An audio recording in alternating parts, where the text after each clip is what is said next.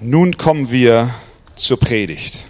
Und ich lade euch ein, dass ihr Apostelgeschichte Kapitel 27 aufschlagt und mein Vater, der gleich die Predigt halten wird, bat mich, dass ich, weil es ein etwas längerer Abschnitt ist, ihn euch lese. Steht doch gerne auf, Apostelgeschichte 27 von Vers 1 und folgende.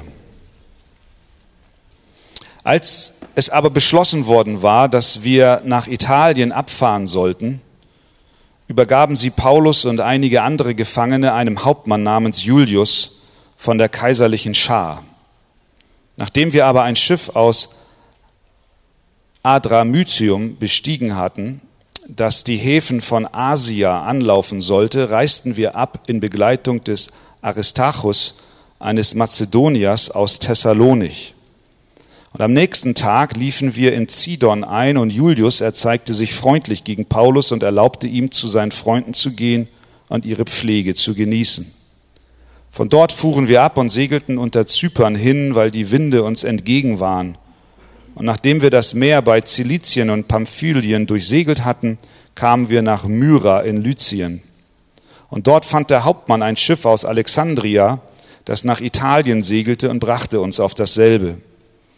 Da wir aber während vieler Tage eine langsame Fahrt hatten und nur mit Mühe in die Nähe von Knidus kamen, weil der Wind uns nicht hinzuließ, so segelten wir unter Kreta hin gegen Salomon, Salmone.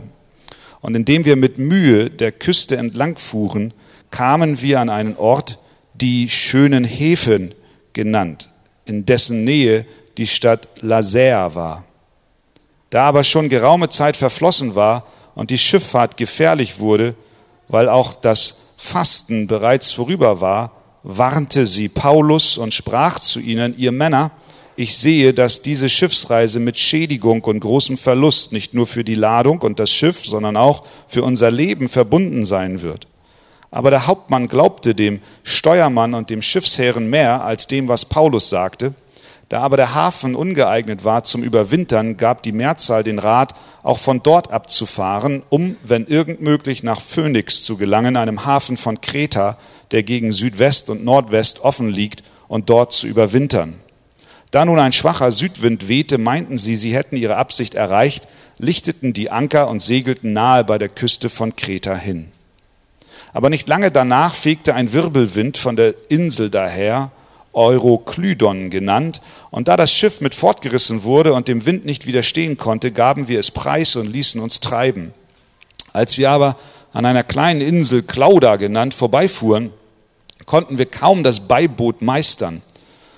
Als sie es heraufgezogen hatten, trafen sie Schutzmaßnahmen, indem sie das Schiff untergürteten, und weil sie fürchteten, in die Syrte verschlagen zu werden, zogen sie die Segel ein und ließen sich so treiben. Da wir aber von dem Sturm heftig umhergetrieben wurden, warfen sie am folgenden Tag einen Teil der Ladung über Bord und am dritten Tag warfen wir mit eigener Hand das Schiffsgerät hinaus. Da aber während mehrerer Tage weder Sonne noch Sterne sichtbar waren und ein heftiger Sturm anhielt, schwand endlich alle Hoffnung, dass wir gerettet werden könnten.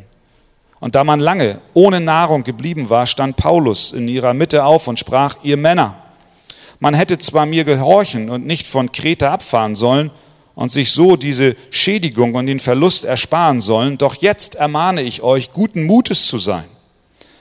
Denn keiner von euch wird das Leben verlieren, nur das Schiff wird untergehen. In dieser Nacht trat zu mir nämlich ein Engel des Gottes, dem ich angehöre und dem auch ich diene, und sprach, fürchte dich nicht, Paulus, du musst vor den Kaiser treten. Und siehe, Gott hat dir alle geschenkt, die mit dir im Schiff sind. Darum sei guten Mutes, seid guten Mutes, ihr Männer, denn ich vertraue Gott, dass es so gehen wird, wie es mir gesagt worden ist. Wir müssen aber auf eine Insel verschlagen werden. Amen. Nun die Predigt von meinem Vater. Ja, also guten Morgen, liebe Gemeinde. Herzlich willkommen zu einer Kreuzfahrt über das Mittelmeer heute Morgen. Paulus lädt uns ein, mit ihm mitzukommen. Und äh, ich würde sehr gerne unsere Regie bitten, unseren Beamerdienst mal die Reiseroute einzublenden. Wir haben ja schon äh, die großen Missionsreisen des Apostels mitgemacht. Hier haben wir nun die Reise des Apostels als Gefangener unten rechts von Caesarea, wo er zwei Jahre im Gefängnis gesessen hat. Die hohen Priester und die Oberen des Judentums wollten ihn ja mehrfach ermorden. Aber Paulus berief sich auf den Kaiser vor Festus, so dass er nicht mehr in die Hände der Juden geriet. Aber der Festus sagte, der Fall ist mir zu schwer. Paulus beruft sich auf den Kaiser. Lieber Paulus, Abmarsch nach Rom mit einem Kreuzfahrtschiff über das Mittelmeer. Wir haben davon gehört, dass das nicht so eine besonders erholsame Reise gewesen ist. Wir möchten sehr, sehr gerne mit euch diese Einzelheiten besprechen. Äh, man staunt ja, warum berichtet Lukas, der ja mit Paulus war auf dem Schiff und noch ein Aristarchus aus Thessalonik war auch mit Paulus. Sie waren also zu dritt. Und später hören wir, dass insgesamt die Besatzung, die Schiffsleute und die vielen anderen Gefangenen mit Paulus, dass sie 276 Leute waren. Das muss schon ein ganz schöner Kahn gewesen sein, der so eine Mannschaft von Caesarea nach Rom bringen soll. Und äh, wir lesen, dass nun äh, Paulus als Gefangener mit diesen beiden äh, in das Schiff gebracht wurde und einem Hauptmann namens Julius von der römischen Schar übergeben wurde, der nun auch auf die Gefangenen aufpassen sollte, dass sie alle auch zum Gericht nach Rom hingebracht werden und ihr Urteil dort also empfangen. Nach einem Tag der Reise, Zedon ist die erste Station, seht ihr? Da wird die Ladung verschoben. Paulus hat ein bisschen Zeit. Er geht zu seinen lieben Glaubensgeschwistern in der Gemeinde dort. Paulus hatte überall Freunde. Dort ließ er sich pflegen, wie es in unserem Text hieß, wahrscheinlich sich ein bisschen zurüsten für die beschwerliche Reise, die vor ihm lag. Und dann sind sie wieder an Bord gegangen, haben sich versammelt oder Paulus auch.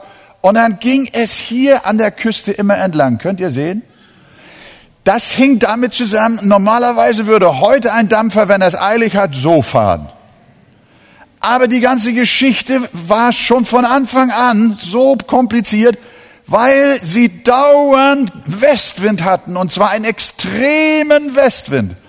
Und deswegen sind sie an der Küste entlang gefahren. Das muss, wie man heute schon sagt, also eine Art Küstenmotorschiff vielleicht auch nur gewesen sein das die große offene See gemieden hat. Keine Ahnung. Jedenfalls das Schiff von Caesarea bis Myra war ein Schiff, das sein Ziel oben im Ägäischen Meer hatte, hier in Asia. Deshalb mussten sie umsteigen, wie bei der U-Bahn. Und dann haben sie ein Schiff genommen, das kam von Alexandria und das hatte Kurs auf Rom. Sind sie also umgestiegen? Aber die Winde waren so widrig und es war so schwer und die Zeit ging und sie verzögerte sich die ganze Reise. Dann sind sie an Knidos vorbeigefahren, haben es gewagt, hier rüber zu gehen, südlich von Kreta. Da haben sie dann wieder Schutz gesucht und sind zu den schönen Häfen bis Kreta gekommen. Habt ihr gesehen? Schöne Häfen.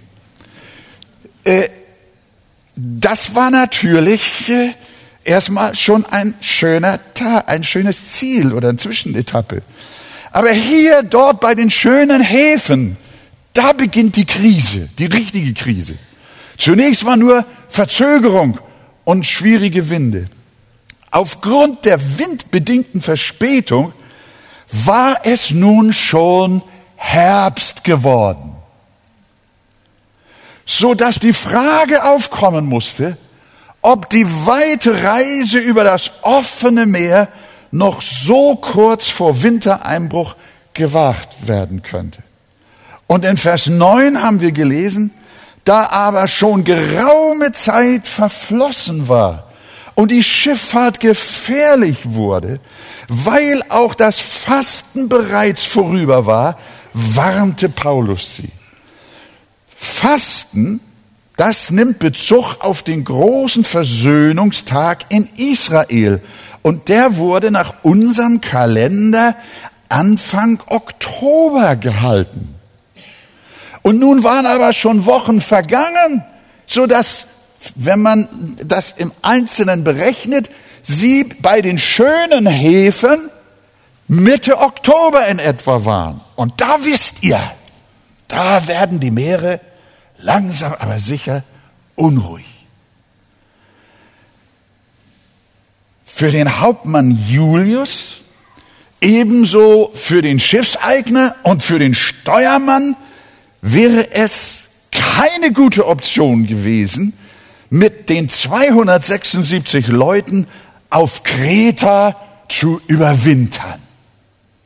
Sie wollten die Fracht nach Möglichkeit doch pünktlich nach Rom bringen und auch die Gefangenen termingerecht übergeben.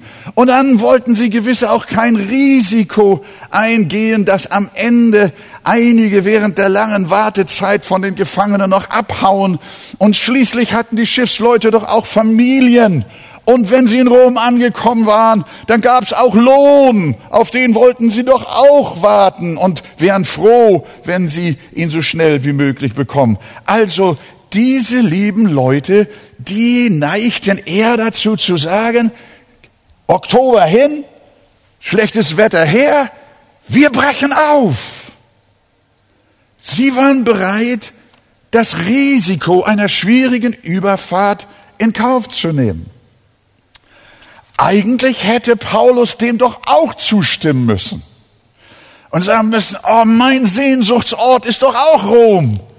Warum hier noch lange warten auf dieser Insel Kreta, auch wenn der Ort schöne Häfen heißt, so schön ist es hier ja doch nicht. Ich will nach Rom. Dort wollte er doch auch so schnell wie möglich hin. Aber Paulus wusste, was Schiffbruch ist. Wir lesen in seinem Brief an die 2. Korinther 11, der damals schon an Korinth versandt war. Ich bin dreimal mit Stöcken geschlagen, einmal gesteinigt worden und jetzt dreimal habe ich Schiffbruch erlitten. Einen Tag und eine Nacht trieb ich auf dem tiefen Meer. Also solche Geschichten hat Paulus schon hinter sich gehabt. Und er hatte keine Lust, sowas nochmal wieder zu erleben, auch wenn er so gerne nach Rom wollte. Ehe er diese Reise antrat, hatte er schon ganz bittere Erfahrungen auf dem Meer gemacht. Und darum in Vers 10 habt ihr noch im, äh, im Ohr und hoffentlich in eurer aufgeschlagenen Bibel vor euch. Paulus sah, ihr Männer, ich sehe, dass diese Schiffsreise mit Schädigung und großem Verlust nicht nur für die Ladung und das Schiff, sondern auch für unser Leben verbunden sein wird. Nicht nur seine bitteren Schiffsbrüche ließen ihn innehalten, sondern er war auch ein Mann von Geduld und Besonnenheit. Er hatte ein klares Ziel vor Augen, aber er wollte es nicht mit Gewalt erreichen. Er konnte warten auch einen ganzen Winter konnte er warten. Er konnte auf Gottes Zeit warten. Und wenn er einen ganzen Winter noch in Kreta hätte zubringen müssen, dann hätte er das auch aus Gottes Hand genommen. Und hätte wahrscheinlich dort noch gepredigt, kann ich mir vorstellen. Und Gemeinden gegründet, wie er das auf der anderen Insel in Zypern ja auch getan hatte. Jesus sagt einmal zu seinen Jüngern, meine Zeit ist noch nicht da, aber eure Zeit ist alle Wege. Wir haben es immer eilig, wir müssen dringend los, es muss immer jetzt, immer sofort geschehen, immer gleich muss es sein. Hier sehen wir aber einen besonnenen Mann, der warten kann. Ich finde, das ist so eine kleine Zwischenlehre auf unserer langen Kreuzfahrtreise heute Morgen. Kannst du warten? Oder bist du immer in Eile? Möchtest du deine Wünsche jetzt auf der Stelle erfüllt sehen? Muss Gott sofort handeln, weil du es willst? Oder bist du ein Mann, der oder eine Frau, die auch Geduld haben? Geduld tut euch Not. Denk an deine augenblickliche Situation. Hektik bringt nicht weiter. Ich rate dir lieber, überwintere. Nimm dir Zeit. Hetze nicht so in deinem Leben. Mach mal eine Pause. Paulus war ein besonnener Mann. Der ließ sich nicht treiben, obwohl er in seinem Herzen klare Vorstellungen und Ziele hatte. Aber der Hauptmann, die hätten ja eigentlich, weil sie doch Fachleute waren, noch mehr Ahnung haben müssen, was bei einer solchen winterlichen Schiffsreise möglicherweise auf sie zukommt. Aber die hatten es eilig. Aber Vers 11. Aber der Hauptmann glaubte dem Steuermann und dem Schiffsherrn mehr als dem, was Paulus sagte. Der Hauptmann sollte ja die Gefangenen bewachen und auch den Paulus. Und der äh, hört, was Paulus sagt und sagt, hör mal, Kapitän, hör mal, Steuermann, dieser Gefangene Paulus, den wir ja hoch schätzen, Festus hat gesagt, ich soll gut auf ihn aufpassen, der hat gesagt, wir sollen nicht fahren. Was meint ihr denn? Und der sagt, ach, dieser Spinner, den lass mal ruhig. Wir wissen, wir sind erfahrene Seeleute, wir stechen in See.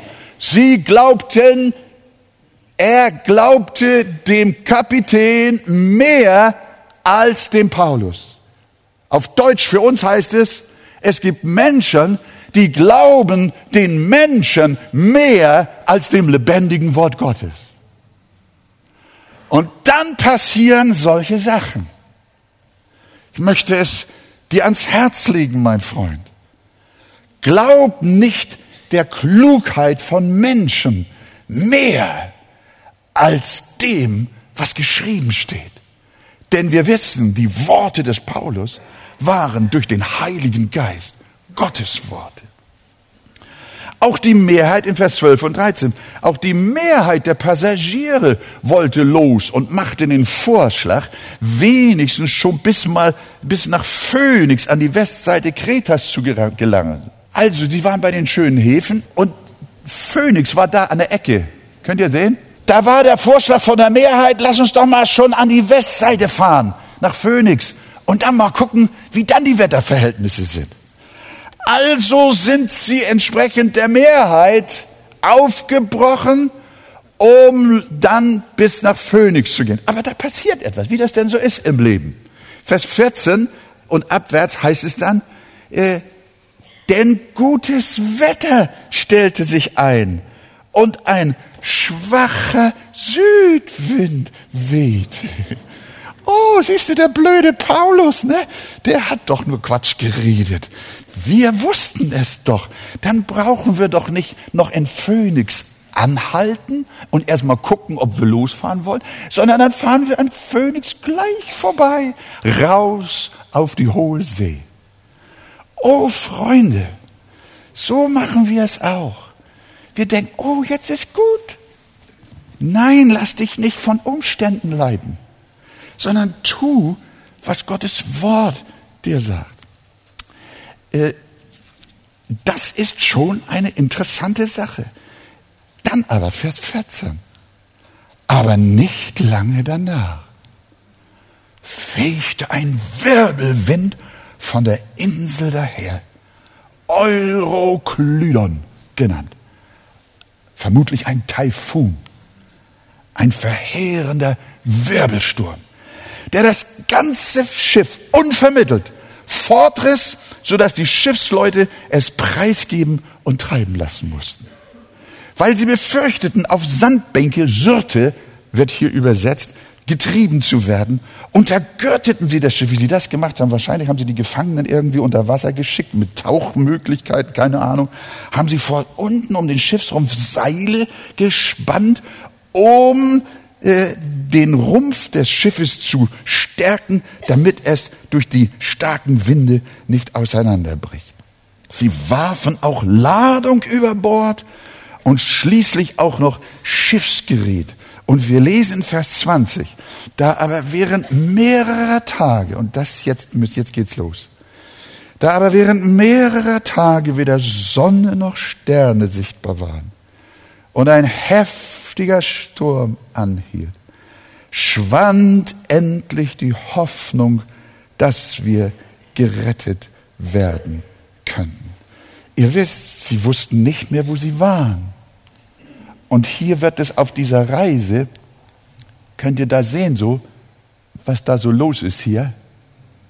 Das soll wohl andeuten, man müsste eigentlich von da schon anfangen, die Linie so zu malen. Und dieser ganze Abschnitt von, von den schönen Häfen, von Kreta bis rüber nach Malta, der dauerte alleine 14 Tage. Und während dieser 14 Tage wussten sie nicht, wo sie waren. Und während dieser 14 Tage sahen sie keine Sonne und keine Sterne. Das Schiff ging rauf und runter und die Wellen gingen über sie. Und wir haben gelesen, es schwand endlich alle Hoffnung, dass wir jemals hätten gerettet werden können. Nur Sturm, nur peitschendes Wasser und Dunkelheit. Keine Hoffnung mehr. Zudem hatten sie auch nichts mehr gegessen. Vermutlich waren sie alle seekrank. Später schreibt Paulus, dass sie vor Angst auch nichts gegessen hatten.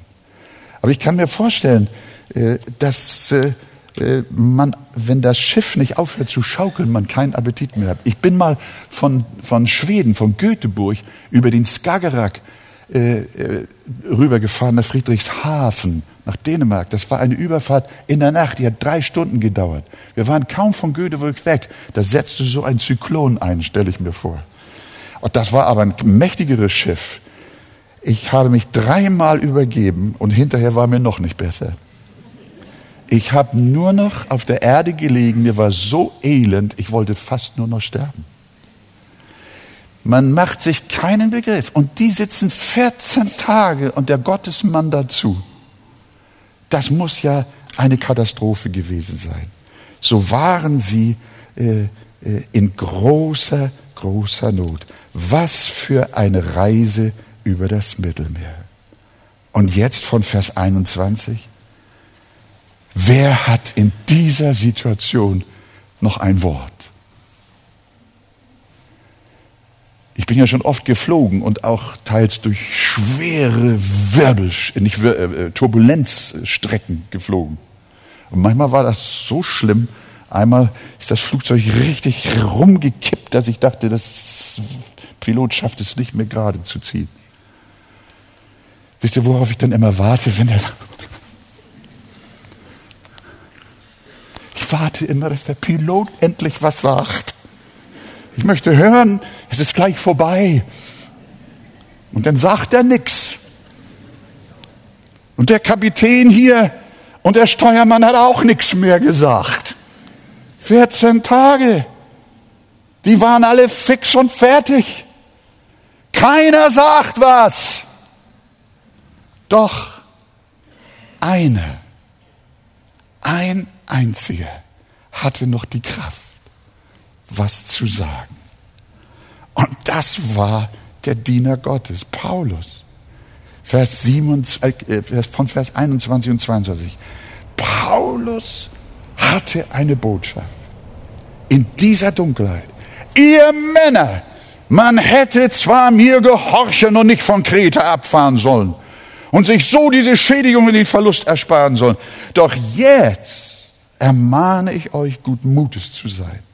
Denn keiner von euch wird das Schiff verlieren, nur das Schiff wird untergehen. Oh, wenn das doch wahr wäre. Ich ermahne euch, guten Mutes zu sein. Und liebe Gemeinde, das möchte ich auch. Ich möchte das ja auch versuchen, so ein bisschen in unser Leben hineinzutragen. So eine Reise. Du befindest dich vielleicht auch gerade auf so einer Reise in deinem Leben. Und hast gerade so eine Mittelmeerphase und deine Linie, deine Reiseroute ist, ist lauter Zickzackkurs. und es ist dunkel und du weißt nicht mehr, wie es weitergehen soll. Aber ich möchte dir sagen, Gott redet zu dir. Sei dennoch guten Mutes. Ihr habt in der Vergangenheit, das ist wohl wahr, Paulus hat das auch nicht verschweigen wollen. Er hat, das, hat sie daran erinnert. Ihr habt Fehler gemacht. Ihr habt nicht auf weisen Rat gehört. Ihr habt nicht auf Gottes Wort gehört. Und in unserem Fall könnte ich sagen, ihr habt vielleicht nicht auf eure Pastoren gehört. Und hattet es sehr eilig mit eurer Sache. Und sie überstürzt. Ihr habt beispielsweise in eine ungeklärte Beziehung euch hineingestürzt. Und nun ist der Sturm da. Ihr hättet hören sollen. Vielleicht auch auf deine Eltern hören sollen. Aber Paulus, und das ist wiederum hier der Seelsorger, der Mann voller Liebe und reinen Herzens. Paulus reitet nun nicht auf seinen Warnungen herum, und hält ihnen nicht das Siehste, das habe ich euch doch gesagt vor, sondern er nimmt es nun, wie es ist. Er nimmt die Situation aus Gottes Hand. Er zerbricht nicht an ihr. Er sagt nicht, hätten wir doch. Er fing nicht an, mit ihnen zu schimpfen. Ich hab's euch doch gesagt. So kenne ich Menschen, sogar Christen, die mit ihrer Frau oder mit anderen Menschen rummachen und tun und sie nur mit Vorwürfen überziehen. Du hast Schuld, weil du damals so und so hättest du doch. Ich hab dir doch gesagt und so weiter und so. Ich sag euch, wenn ihr so weitermacht, geht eure Ehe ganz kaputt. Paulus hatte nicht so ein Herz. Er sagt, auch diese Lage, in die wir schuldhaft geraten sind, ist letztlich von Gott. Und er bringt uns auch da wieder raus. Ja, das ist wirklich wahr. Nimm alles aus Gottes Hand. Auch wenn du so schuldhaft dich verstrickt hast. Gott ist immer noch im Regiment. Ich ermahne euch, guten Mutes zu sein. Woher nahm Paulus denn diesen Mut? Er hätte selbst doch auch Grund gehabt, verzagt und verwirrt zu sein. Hatte Gott ihn doch vor den Mördern in Jerusalem und Caesarea bewahrt, um, ihm, um im Mittelmeer zu ertrinken? Warum konnte Paulus so auftreten, als wäre er der Kapitän? Ich glaube, er war es auch. Aber wie kam es zu dieser Kraft und zu dieser Autorität, zu dieser Kühnheit, durch die, mit der Paulus aufgetreten ist angesichts des Untergangs? Ich glaube, Paulus lebte mit Gott. Paulus war ein Beter. Ich glaube, der hat die 14 Tage und 14 Nächte, soweit er konnte, gebetet. Er war es doch, der geschrieben hat, betet ohne Unterlass. Er war es, der geschrieben hat, seid fröhlich in Hoffnung. Im Bedrängnis haltet stand, seid beharrlich im Gebet. Und aus solchen Worten, liebe Freunde, können wir entnehmen, dass Paulus viel gebetet hat während dieser schrecklichen Zeit. Und der Herr war bei ihm. Und ich möchte euch alle ermutigen, die ihr in solchen Stürmen seid. Betet viel. Sucht das Angesicht des Herrn. Und dann wird Gott euch eine Antwort geben. Und aus dieser Gemeinschaft mit Gott heraus wurde Paulus ein Leiter, ein Kapitän auf dem Schiff ohne Ausbildung. Aber er hat den Kahn noch beieinander gehalten und die Leute noch vor dem Selbstmord zurückgehalten. In dieser Nacht spricht er weiter. Trat zu mir nämlich ein Engel des Gottes, dem ich angehöre und dem ich auch diene. Welch ein Bekenntnis. Leute, alle hören. Ich glaube, ich wollte mir schon vorstellen, er hätte so ein, wie heißt es, so ein, so ein, so eine, so ein Megafon, nicht wahr? Aber das gab es ja damals noch nicht. Wahrscheinlich hat er es mit Händen gemacht. Mitten in diesem Sturmgeheul. Leute, alle hören, ich gehöre Gott. Das, so fängt er seine Worte an. Leute, Achtung, ich gehöre Gott. Ich sage das hier auch, Freunde. Jeder, der es hören will, ich sage hier mit Paulus, Wolfgang Wegert gehört dem lebendigen Gott. Halleluja! Es ist gewaltig, ihr lieben Freunde. Ich gehöre Gott, sagt er. Er schämt sich nicht. Und dann der nächste Satz. Dem Gott, dem ich diene. Ich gehöre nicht mir selbst, ich gehöre Jesus Christus, meinem Herrn, und dem diene ich von ganzem Herzen. Auch hier auf dem Schiff. Und dann gab er weiter, was der Engel zu ihm gesagt hat in der Nacht. Fürchte dich nicht, Paulus. Du musst vor den Kaiser treten. Da hat sich nichts dran geändert. Und siehe, Gott hat dir alle geschenkt, die mit dir im Schiff sind. Darum sei guten Mutes, ihr Männer. Denn ich vertraue Gott, dass es so gehen wird, wie es mir gesagt worden ist. Wir müssen aber auf eine Insel verschlagen werden. Der Engel bestätigte Paulus, dass der Herr von seinem Plan nicht abgerückt ist, sondern dass er dabei bleibt und dass er nach Rom kommen wird. Als ich dabei war, habe ich mich an meine Nierenerkrankung äh, erinnert, die ich mit 26 Jahren hatte. Wir hatten schon die beiden Töchter, Klein und Christian, war unter dem Herzen meiner Frau. Und ich wurde todkrank. Der Arzt hat mir gesagt, die Niere muss raus, zumindest ein großer Teil.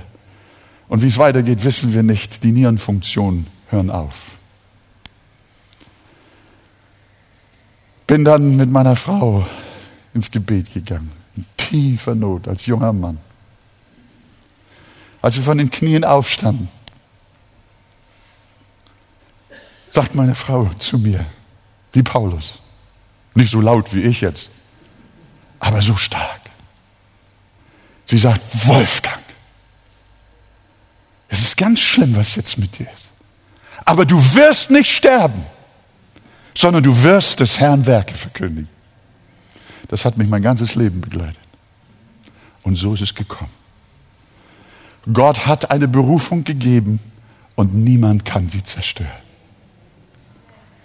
Aber, und wenn Not hinein, lass uns, lass uns, lass uns, lass uns, lass uns ruhig ein bisschen an uns konzentrieren.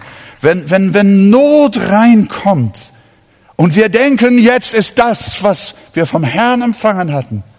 Jetzt ist der Weg, auf dem wir waren verloren und es geht nicht mehr weiter, dann sage ich euch, dann darf doch das Engelwort kommen.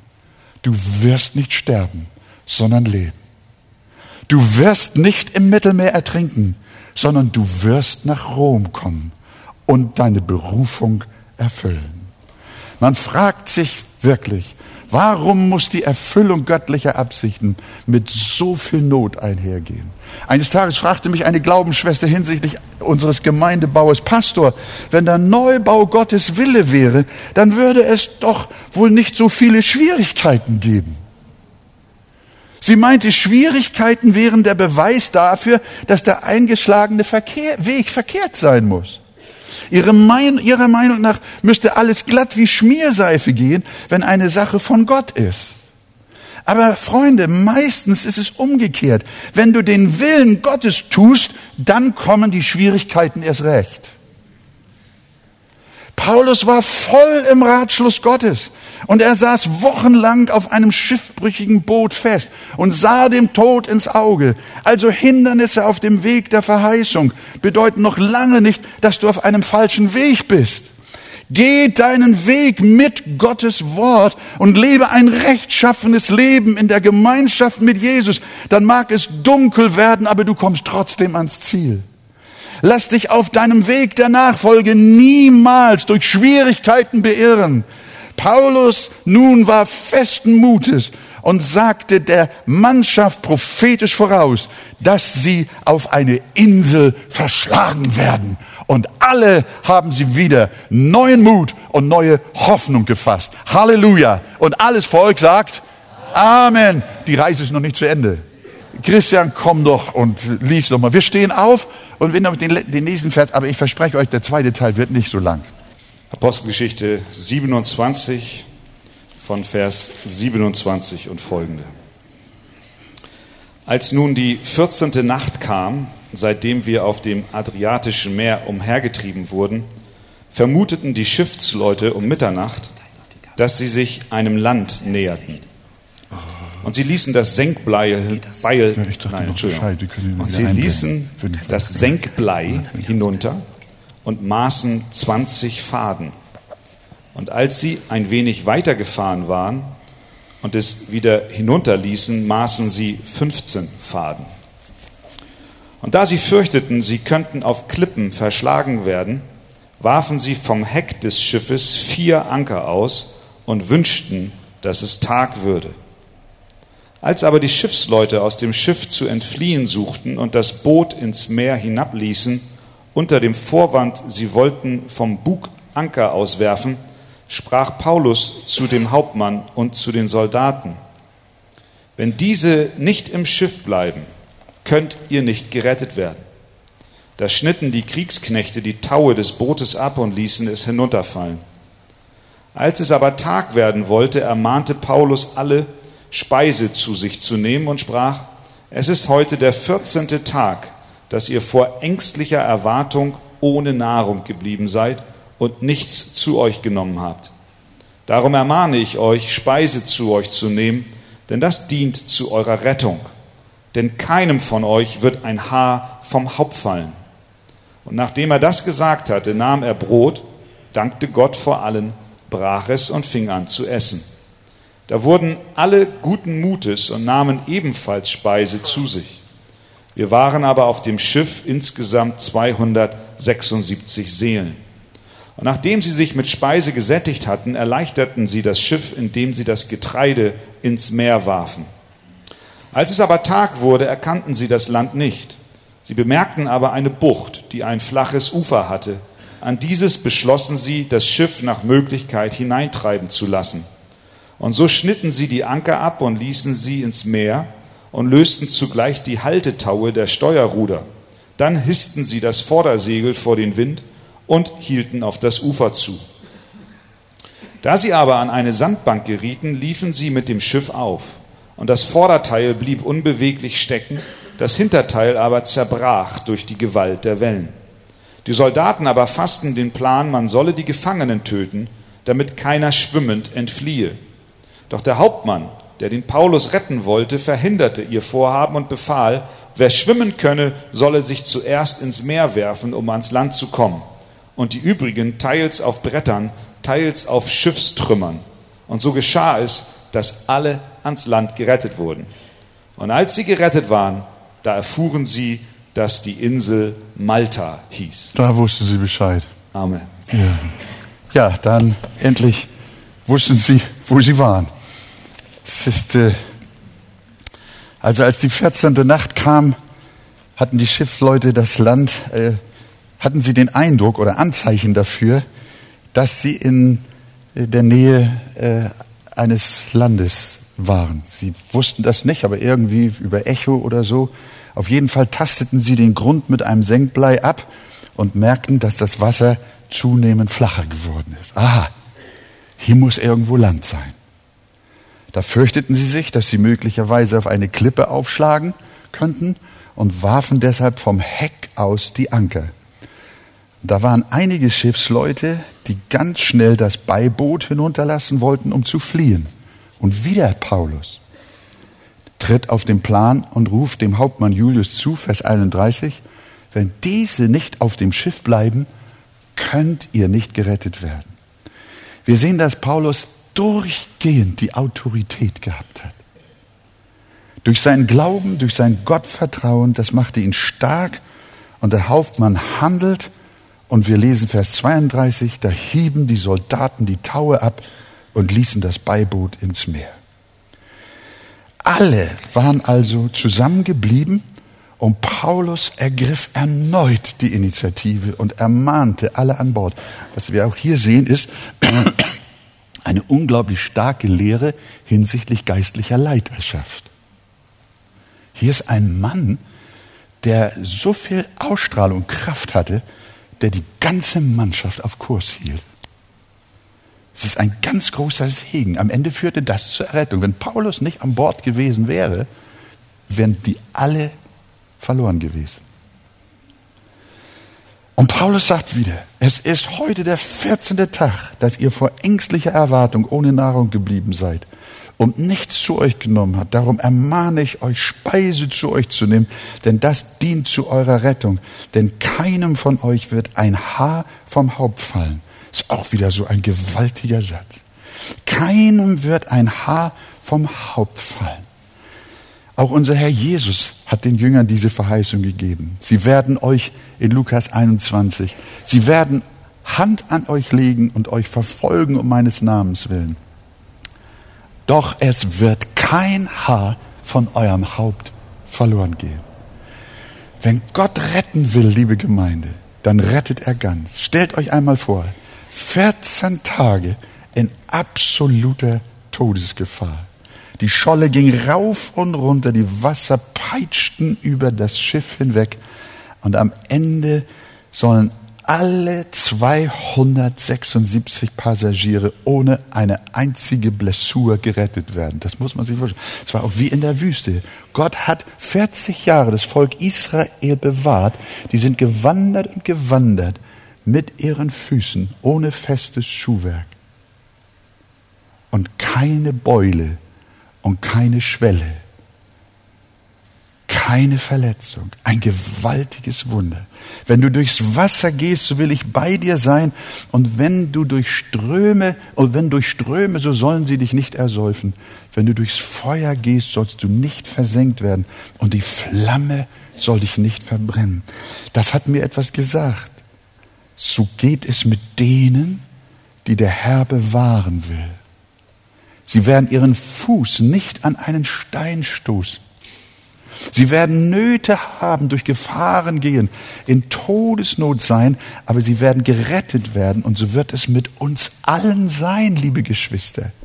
Wenn wir nach einer langen Sturmreise durch diese Welt endlich am Ufer der Ewigkeit ankommen, dann werden wir sagen, nicht einen Stoß, nicht eine Schramme, nicht eine Beule, keine Schwellung und nicht einmal ein Haar haben wir verloren.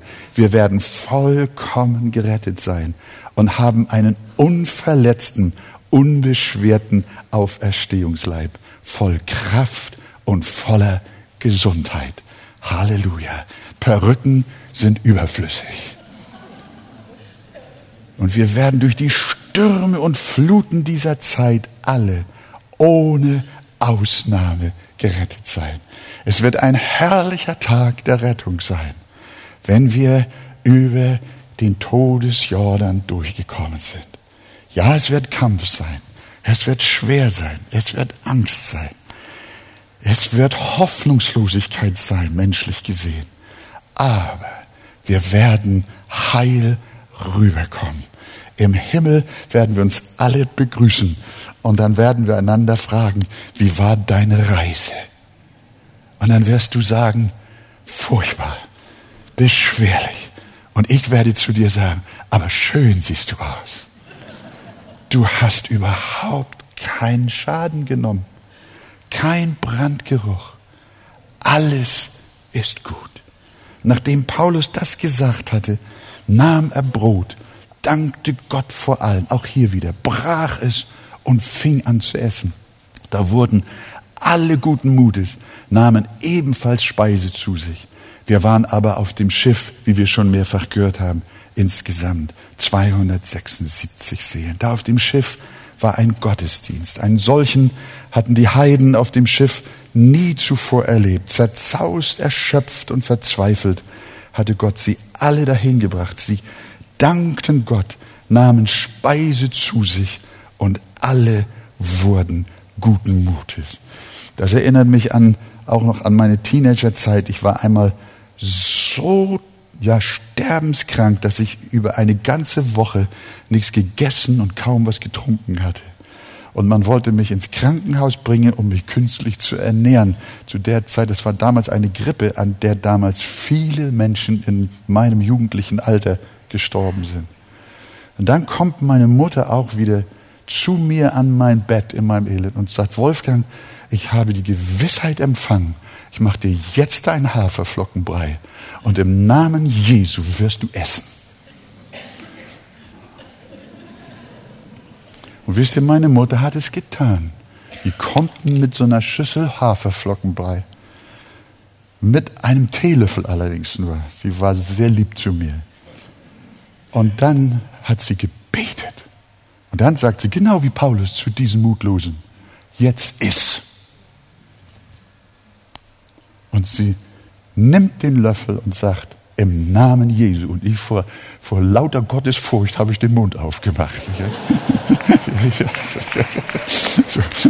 Und sie schiebt den ersten Löffel rein und ich gucke, ich denke, gleich muss ich wieder brechen, wie das immer war.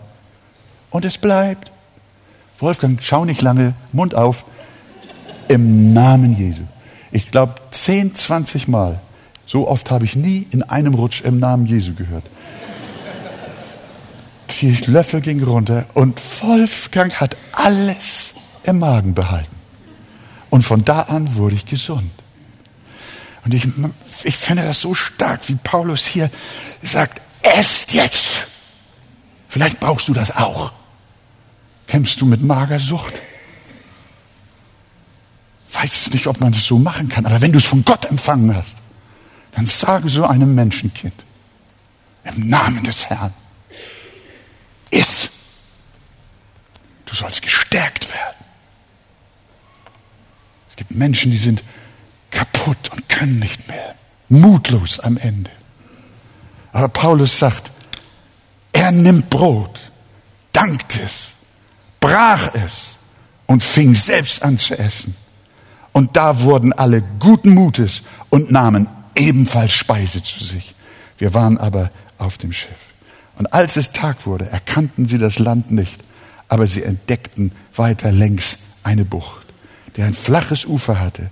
Also kappten sie die Anker am Heck, setzten die Segel und stießen frontal auf das flache Ufer, sodass das Vorderteil stecken blieb und das Hinterteil zerbrach. Da war der Weg frei ans Land.